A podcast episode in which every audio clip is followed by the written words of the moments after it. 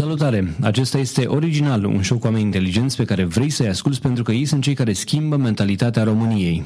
Acest show face parte din City Podcast, prima rețea de podcasturi din țara noastră. Eu sunt Adrian Boioglu și în episodul 13 o am invitată pe Ania Vlădescu, director de comunicare la Marina Limanu.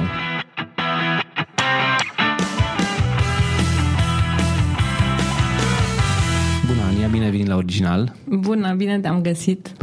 Înainte de orice, lasă-mă să-ți fac o scurtă introducere pentru ascultători. Ania are 36 de ani și lucrează printre altele la Marina Limanu.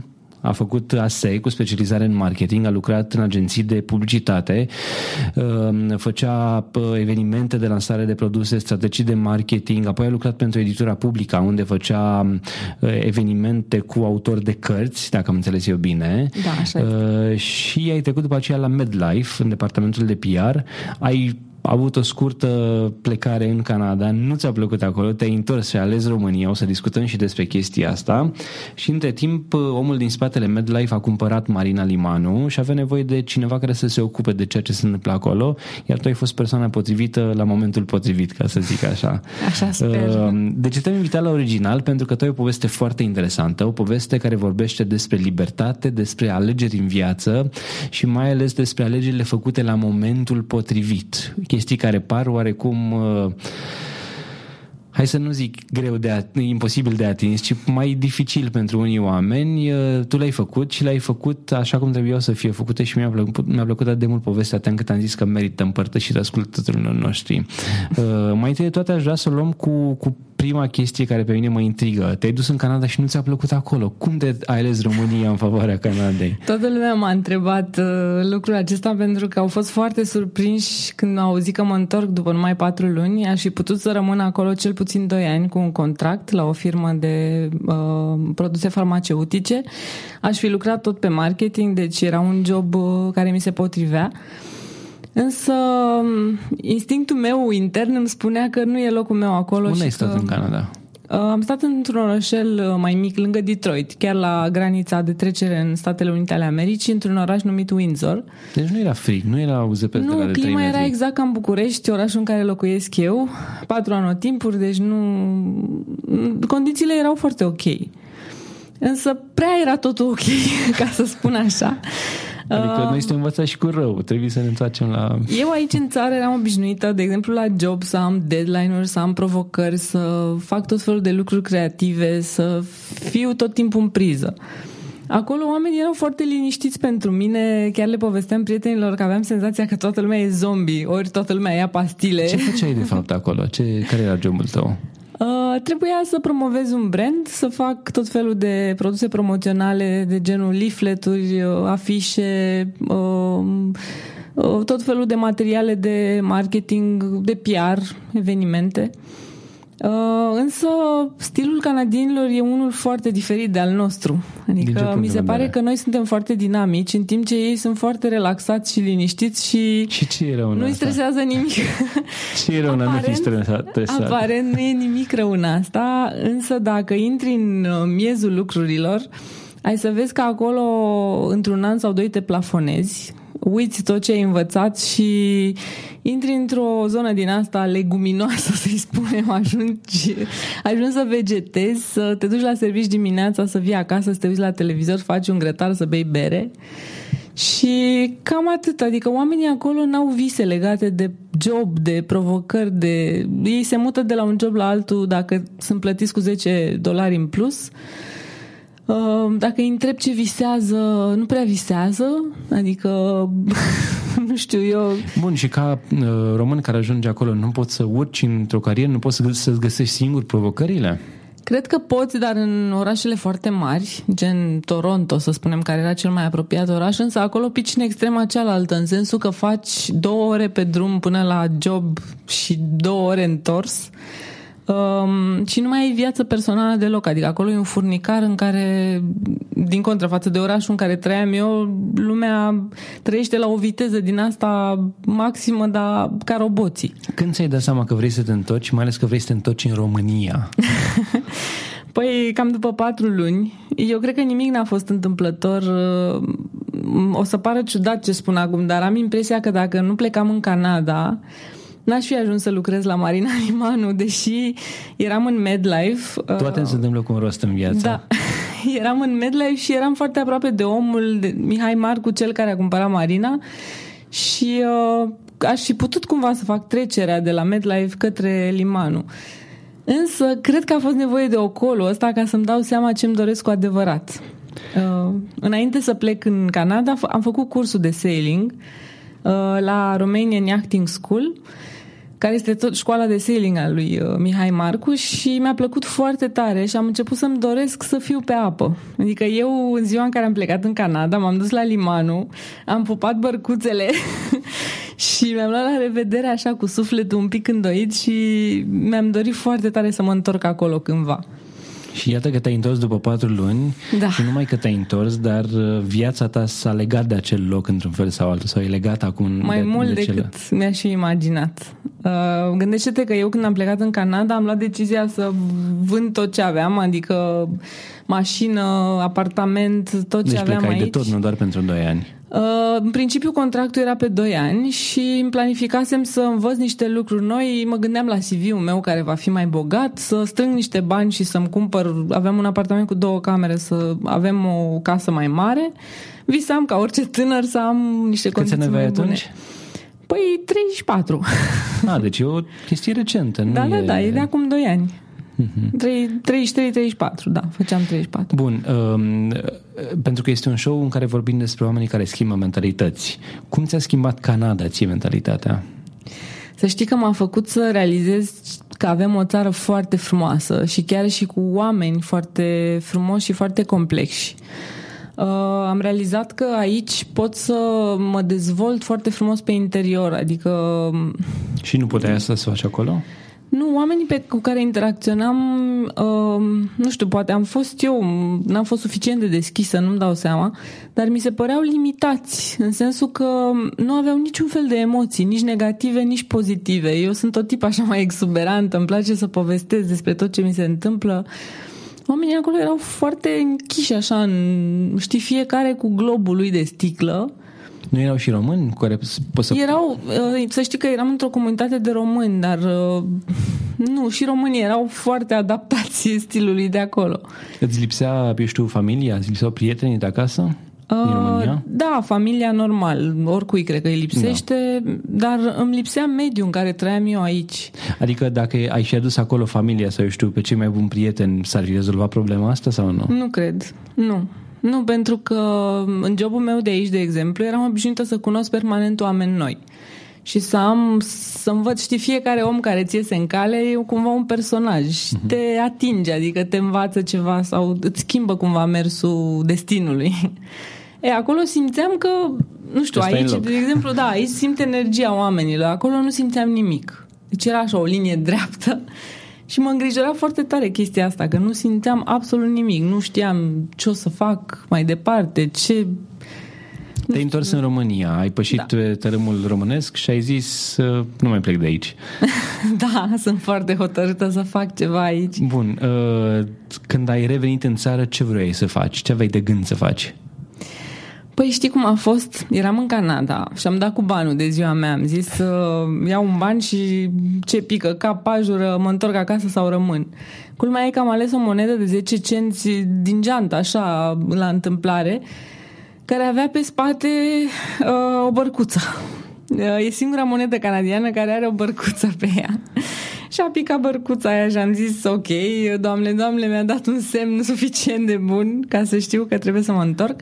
Și următorul pas a fost să dau un mail foștilor mei șefi, către Mihai Marcu, și să-i întreb dacă cumva mai au nevoie de mine, pentru că nu-mi place în Canada și vreau să mă întorc și eu să trimit CV-ul către mai multe companii să încerc să mă angajez. Pentru că nu mai aveam unde să stau, nu mai aveam mașină, nu mai aveam job, nu mai aveam nimic. Părinții mei erau singurul sprijin.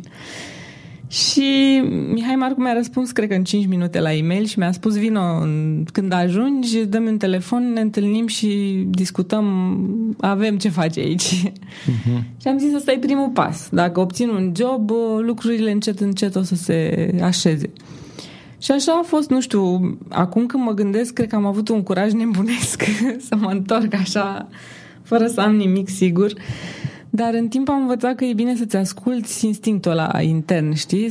Când trebuie să iei o decizie, să închizi ochii, să te gândești la ambele variante pe care le ai sau... Presupun că îți doreai să cadă bărcuța aia, chiar dacă nu cădea, mai te trebuie dată cu banul ca să cadă ce trebuie.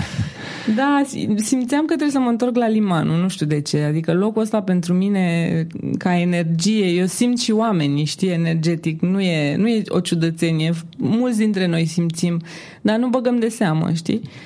Și la Limanu e o energie foarte specială, adică locul ăla atrage oameni foarte interesanți și în general cei care vin la bărci și care au bărci sunt oameni foarte, foarte complexi și de la care ai de învățat ceva întotdeauna. Spune-mi povestea, cum ai ajuns la Limanu? Păi m-am întors în țară, în primul rând.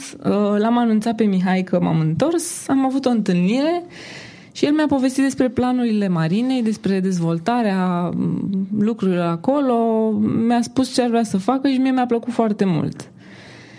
Eu făcusem până atunci marketing și PR, comunicare de brand, mă rog. El m-a provocat într-un fel și mi-a spus, uite, dacă vii să te ocupi de evenimente acolo, n-aș vrea să faci numai asta, adică nu numai promovare, aș vrea să te implici pe zona de vânzări.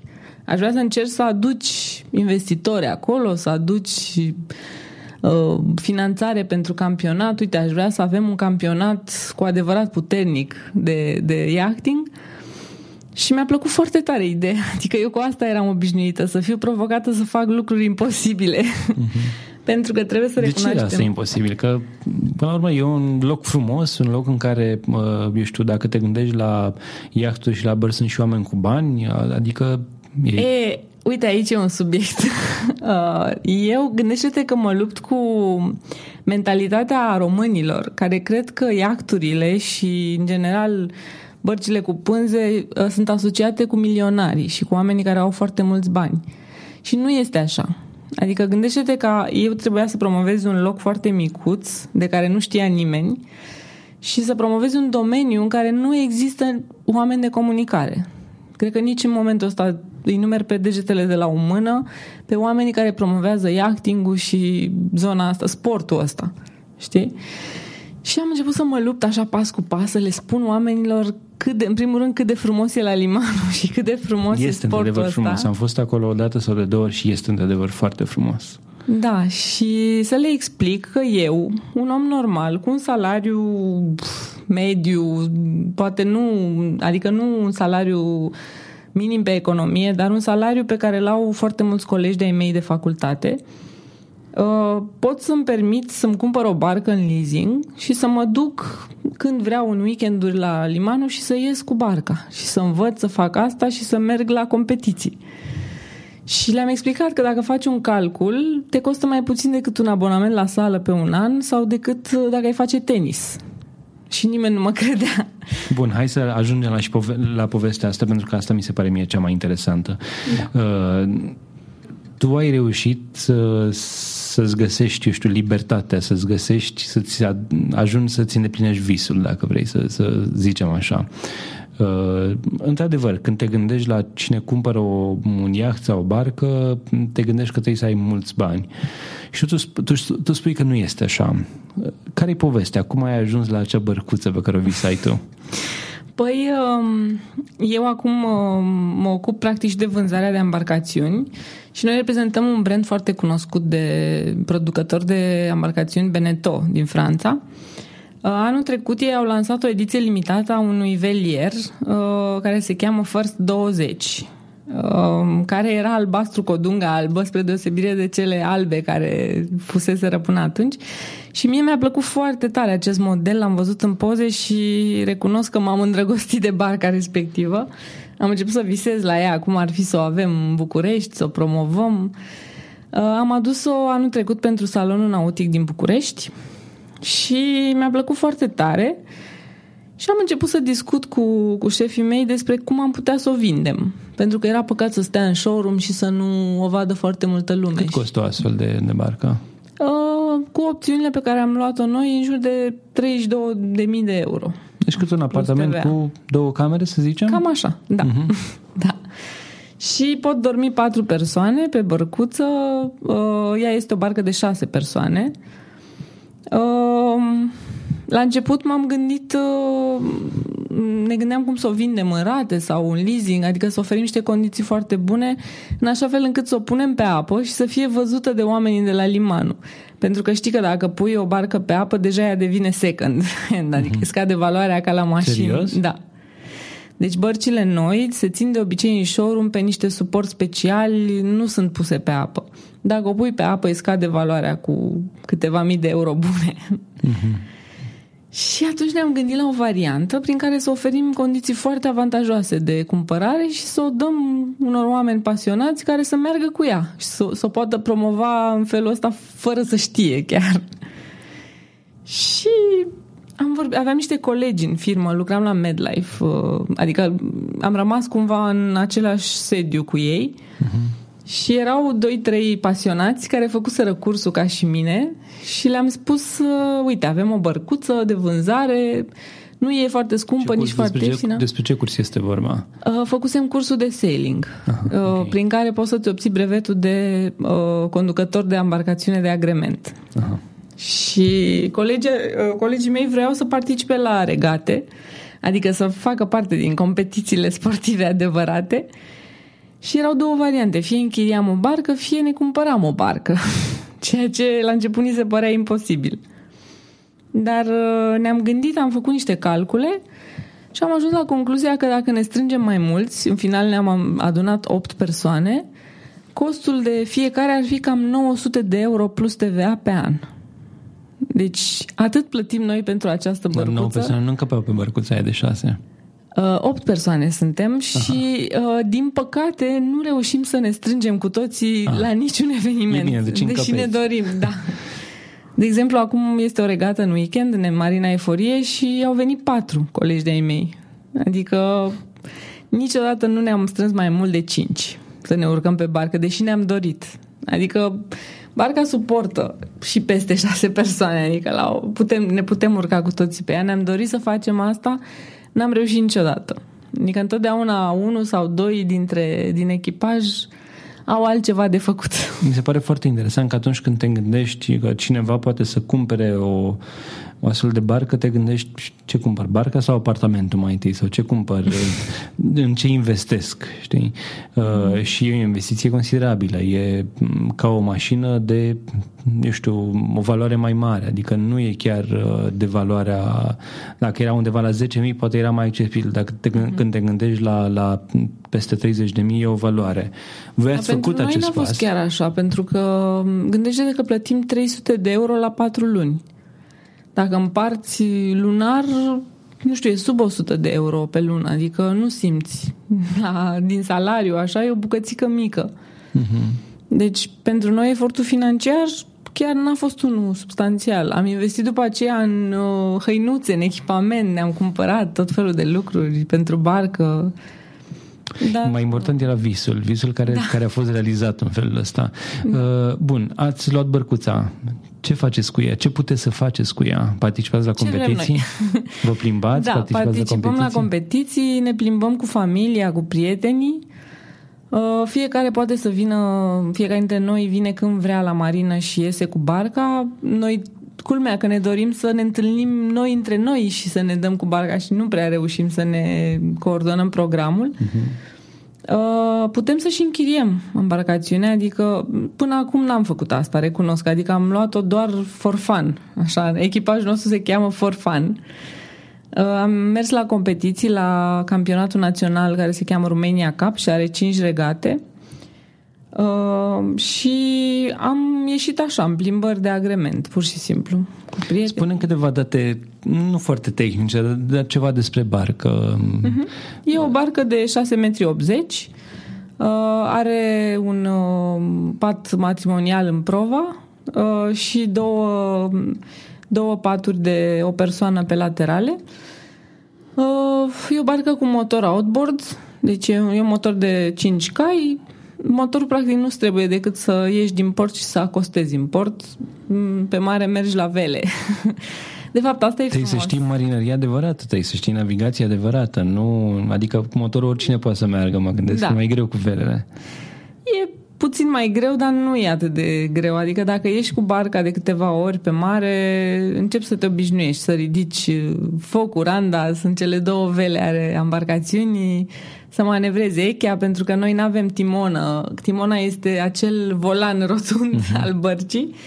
Bărcuța noastră, fiind mai mică, are un băț care se cheamă eche și acela, cu acela manevrăm embarcațiunea. E foarte frumos, pentru că în momentul în care nu mai auzi decât vântul și valurile, de fapt pe mine asta m-a legat de domeniul ăsta. Când am ieșit prima oară pe mare și n-am mai văzut țărmul și am văzut doar marea și cerul, mi s-a părut că sunt stăpâna lumii și că pot să fac orice. Adică în momentul ăla toate problemele păreau mici în comparație cu ce simțeam în largul mării. Și mi-am dat seama că e foarte important în viață să alegi să faci ce-ți place. Și că viața e scurtă și auzi și tu în jurul tău, azi ești, mâine nu ești, și cât timp suntem aici, cred că două lucruri sunt importante. Să facem ce ne place, știi, să facem ceva pentru sufletul nostru și pentru corpul nostru și pentru cei din jur, și doi, să lăsăm așa ceva în urmă. Știi, adică când te uiți, nu știu, dacă ai murit mâine, Doamne ferește, să fii împăcat cu tine că ai făcut câteva lucruri care au contat.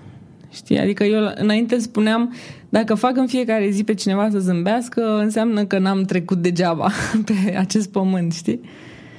De asta mi se pare că oamenii care stau într-un job doar pentru a lua un salariu și se gândesc că e încă o zi în care mă duc la servicii, hai cât e ceasul, se termine mai repede, mi se pare că se irosesc fantastic. Facem acum o pauză de la această discuție pentru a vă transmite un mesaj de la susținătorii noștri Ovidius Clinical Hospital. Începând cu 15 iunie 2015, au un program foarte interesant dedicat viitoarelor mămici. Este vorba despre terapia acvatica. Acest program este menit să relaxeze viitoarele mămici și, tocmai de aceea, are loc în bazine încălzite. La final, graviduțele vor învăța să miște anumite grupe de mușchi și își vor crește rezistența cardiovasculară. Partea cea mai bună este că nu e necesar să ai niciun fel de aptitudini pentru a participa la acvaterapie. Specialiștii de la OGH spun că această hidroterapie este benefică pentru aproape orice femeie însărcinată, atâta timp cât este sănătoasă și nu are complicații. Pe de altă parte, femeile care nu sunt însărcinate, dar vor să-și mențină corpul sănătos în pregătirea unei sarcini, pot și ele să participe. La Ovidius Clinical Hospital, gravidele pot beneficia de consulturi ecografice și ginecologice. Dr. Carmen Ciufu, medic primar radiologiei și imagistică la OGH, recomandă 3 ecografii pe durata sarcinii: morfologia fetală de trimestrul 1 între 11 și 14 săptămâni, morfologia de trimestrul 2 între 20 și 24 de săptămâni și cea de trimestrul 3 între 30 și 34 de săptămâni. Dar revenind la programul acvatic pentru gravide de la Ovidius Clinical Hospital, acesta are loc, așa cum vă spuneam, începând cu 15 iunie, iar informații suplimentare poți afla de pe site-ul www.ovidius-ch sau la telefon 0241 480401. Mulțumim și noi, CH, pentru că sunt alături de rețeaua City Podcast încă de la lansare. Atunci când pleci pe mare, senzația e, așa cum descriești tu, e incredibilă, îți oferă acea libertate de care ai nevoie și totuși trebuie să te întorci la mal. Da. Cât de des ajungi să ieși pe mare? Păi se întâmplă, cred că săptămânal. Săptămânal sau la 2 săptămâni. Înseamnă că trebuie să faci drumul de la București la Constanța? Da. Eu oricum îl fac, pentru că am evenimente la Limanu și vin oricum pentru organizarea lor. Și dacă ajung la Limanu, evident că trebuie să mă urc pe barcă. Nu stau departe de barcă. Și atunci când te urci, până unde poți să mergi sau până unde mergi de obicei? Ieși puțin în jurul marinei, pleci până în Bulgaria, până la Iforie, până în Mamaia, unde poți să pleci? Poți să pleci unde vrei tu, adică se pot face excursii până la Balcic, recunosc că n-am mers până acum foarte departe, însă din Limanu se merge pe un canal cam jumătate de oră până se iese în gura portului Mangalia și de acolo ești pe mare, adică poți să mergi să nu mai vezi țărmul. Până unde ai mers mai departe cu bărcuța, da? Cu bărcuța mea, sincer, nu e de mers până la Balcic, de exemplu, că nu ai... Păcat, e foarte frumos Balcicul, da. Îmi place portul de acolo. Dar sunt bărci mai mari la Limanu cu care se fac excursii până la Istanbul chiar, adică se merge și până în Grecia. Marea Neagră, din ce am auzit și eu, e o mare destul de... imprevizibilă. Da. Da. Și când e agitată, e agitată. Asta e problema. Da, din păcate, o furtună poate apărea chiar și în 10 minute, un sfert de oră, deși e senin. Adică, într-adevăr, Marea Neagră nu e una foarte prietenoasă față de Mediterană sau... Adică dacă te duci în Grecia, surprizele nu sunt atât de mari ca în Marea Neagră, de exemplu. Ok. Sunt o persoană care poate îmi permit acei 100 și ceva de euro sau, eu știu, mai mult pe lună. Cum pot să găsesc o astfel de barcă? Cum știu ce să aleg? Nu vorbesc cu omul de vânzare acum, vorbesc cu pasionatul de, omul care e pasionat de așa ceva. Cred că trebuie să te gândești întâi ce ai vrea tu să faci cu barca respectivă, adică noi așa ne-am alternative, ce poți să faci? Păi sunt două variante. Vrei să ieși cu barca doar pentru tine sau pentru prieteni să te distrezi, sau te gândești la un potențial business, pentru că poți crește un mic business. Bărcile se închiriază acum din ce în ce mai des, chiar și cele mici, adică sunt foarte mulți turiști care vin la mare, stau la plajă, se relaxează la terasă și după aceea ar vrea să se plimbe cu barca. Eu primesc din ce în ce mai multe telefoane în care clienții îmi spun: uite, am venit în concediu și am vrea să facem și altceva, putem să ne plimbăm cu barca jumătate de zi? Și atunci, pentru 100 sau 150 de euro o jumătate de zi, poți să ieși cu barca pe mare să te plimbi și să experimentezi această senzație de libertate unică, pe care cred că doar marea ți-o dă, nu știu, poate și cei pasionați de alpinism sau de munte în general simt lucrurile astea. Dar eu recunosc că la mare le-am simțit cel mai intens. Ok, revin la întrebare. Îți alegi barca pe care vrei să o iei. Unde ții? Vine iarna, unde ții? Ce la faci liman? Cu ea? Bineînțeles. La Limanul sunt două variante. Fie ții barca pe apă tot timpul anului, chiar și când este iarnă. Sunt la noi de obicei apa nu îngheață. Deci până acum, pentru că e un golfuleț ferit, da, sunt dealurile acelea care... E apă sărată? E o combinație de apă dulce cu apă sărată. Avem și o tehnologie destul de interesantă, se cheamă ice eater, care e un mecanism care se pune în mișcare dacă, Doamne ferește, îngheață apa și sfârmă gheața și bărcile sunt protejate, practic. Sau poți să decizi ca iarna să scoți barca pe mal. Noi am închiriat un spațiu în șantierul naval unde punem bărcile pe niște suporți, pe cavaleți, și la primăvară fiecare vine și lustruiește bărcuța, îi dă cu antifouling, o curăță de scoici, se fac pregătirile pentru sezon. Ok, ne apropiem de final. Trebuie să spunem ascultătorilor că tu vei fi invitată și în show-ul de turism inclusiv și vom vorbi acolo mai pe larg despre serviciile oferite, despre ce poate să facă un turist la voi și așa mai departe. Am două întrebări pe care le adresez tuturor. Prima ar fi legat de oamenii care schimbă mentalități în România. Dăm un nume de persoană și o motivație pentru care o persoană trebuie ascultată, trebuie urmărită în ceea ce face, pentru că face lucruri bune în țara noastră. Păi cel mai la îndemână exemplu este Mihai Marcu, care este președintele Medlife și este omul pentru care lucrez cu atâta plăcere. Și pentru că ți-e șef. Nu, e pentru că este omul care m-a inspirat să fac toate lucrurile astea. E motorul meu, ca să spun așa, în zona profesională, pentru că și el, în trecutul lui, până a ajuns la acest nivel, acum deja face foarte multe lucruri și pentru tineri, antreprenoriat, are Marina Limanu, are școală de sailing, Medlife-ul este deja o industrie foarte puternică. E un om care le-a încercat pe toate și care în timp a ajuns să descopere ce îi place cu adevărat să facă și tot timpul am ceva de învățat de la el. Eu cred că în joburile pe care le-am avut am stat acolo până în momentul în care am simțit că nu mai am nimic de învățat de la superiorii mei. Și probabil că nu se va întâmpla prea curând. Nu, pentru că Ți-am zis, el e o inspirație permanentă și profit de fiecare moment în care pot să am o discuție cu el sau să observ ce face, ca să fur și eu un pic meserie, așa, să absorb ca un burete. Și cred că e o inspirație pentru foarte mulți oameni, și din Medlife, și pentru toți cei care interacționează cu el. E foarte important, uite, mă întrebai, mă întorc la Canada. În Canada nu am găsit nici măcar un om pe care să-l admir. Și cred că asta e Canada e mare, trist. Pentru că nu i-ai căutat atât de mult. N-aveai timpul și spațiul să-i cauți. Da, în România să știi că mă lovesc, în ghilimele, cam săptămânal de oameni care mă pun pe gânduri. Adică mă fac să-mi revizuiesc un pic viața și traiectoria. Asta și e important, bună. Da. Important e să învățăm ce e bine. Să fiu și atentă la detaliile astea. Pentru că înainte treceam așa pe lângă oameni fără să mă marcheze nimic din atitudinea lor. Acum sunt atentă, știi? Asta e bine și noi încercăm aici, prin acest show, să-i aducem pe cei interesanți și să-i promovăm și să-i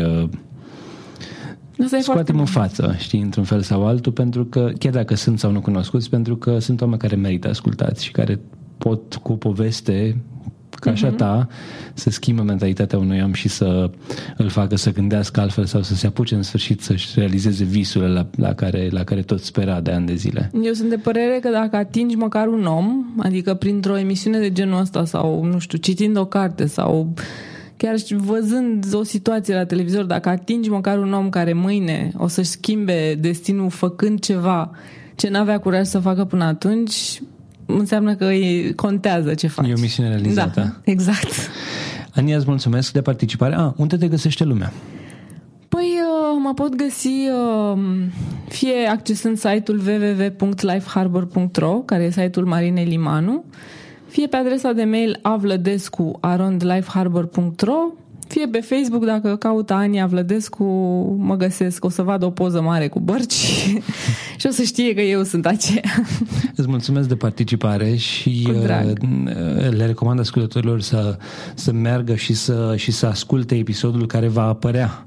Episodul din show-ul All Inclusiv este episodul, trebuie să și verific să vedem ce episod este episodul cu numărul 16, deci o să apară undeva la aproximativ 3 săptămâni după acest show, în care discutăm mai mult despre partea de turism de acolo, de la Marina Limanu.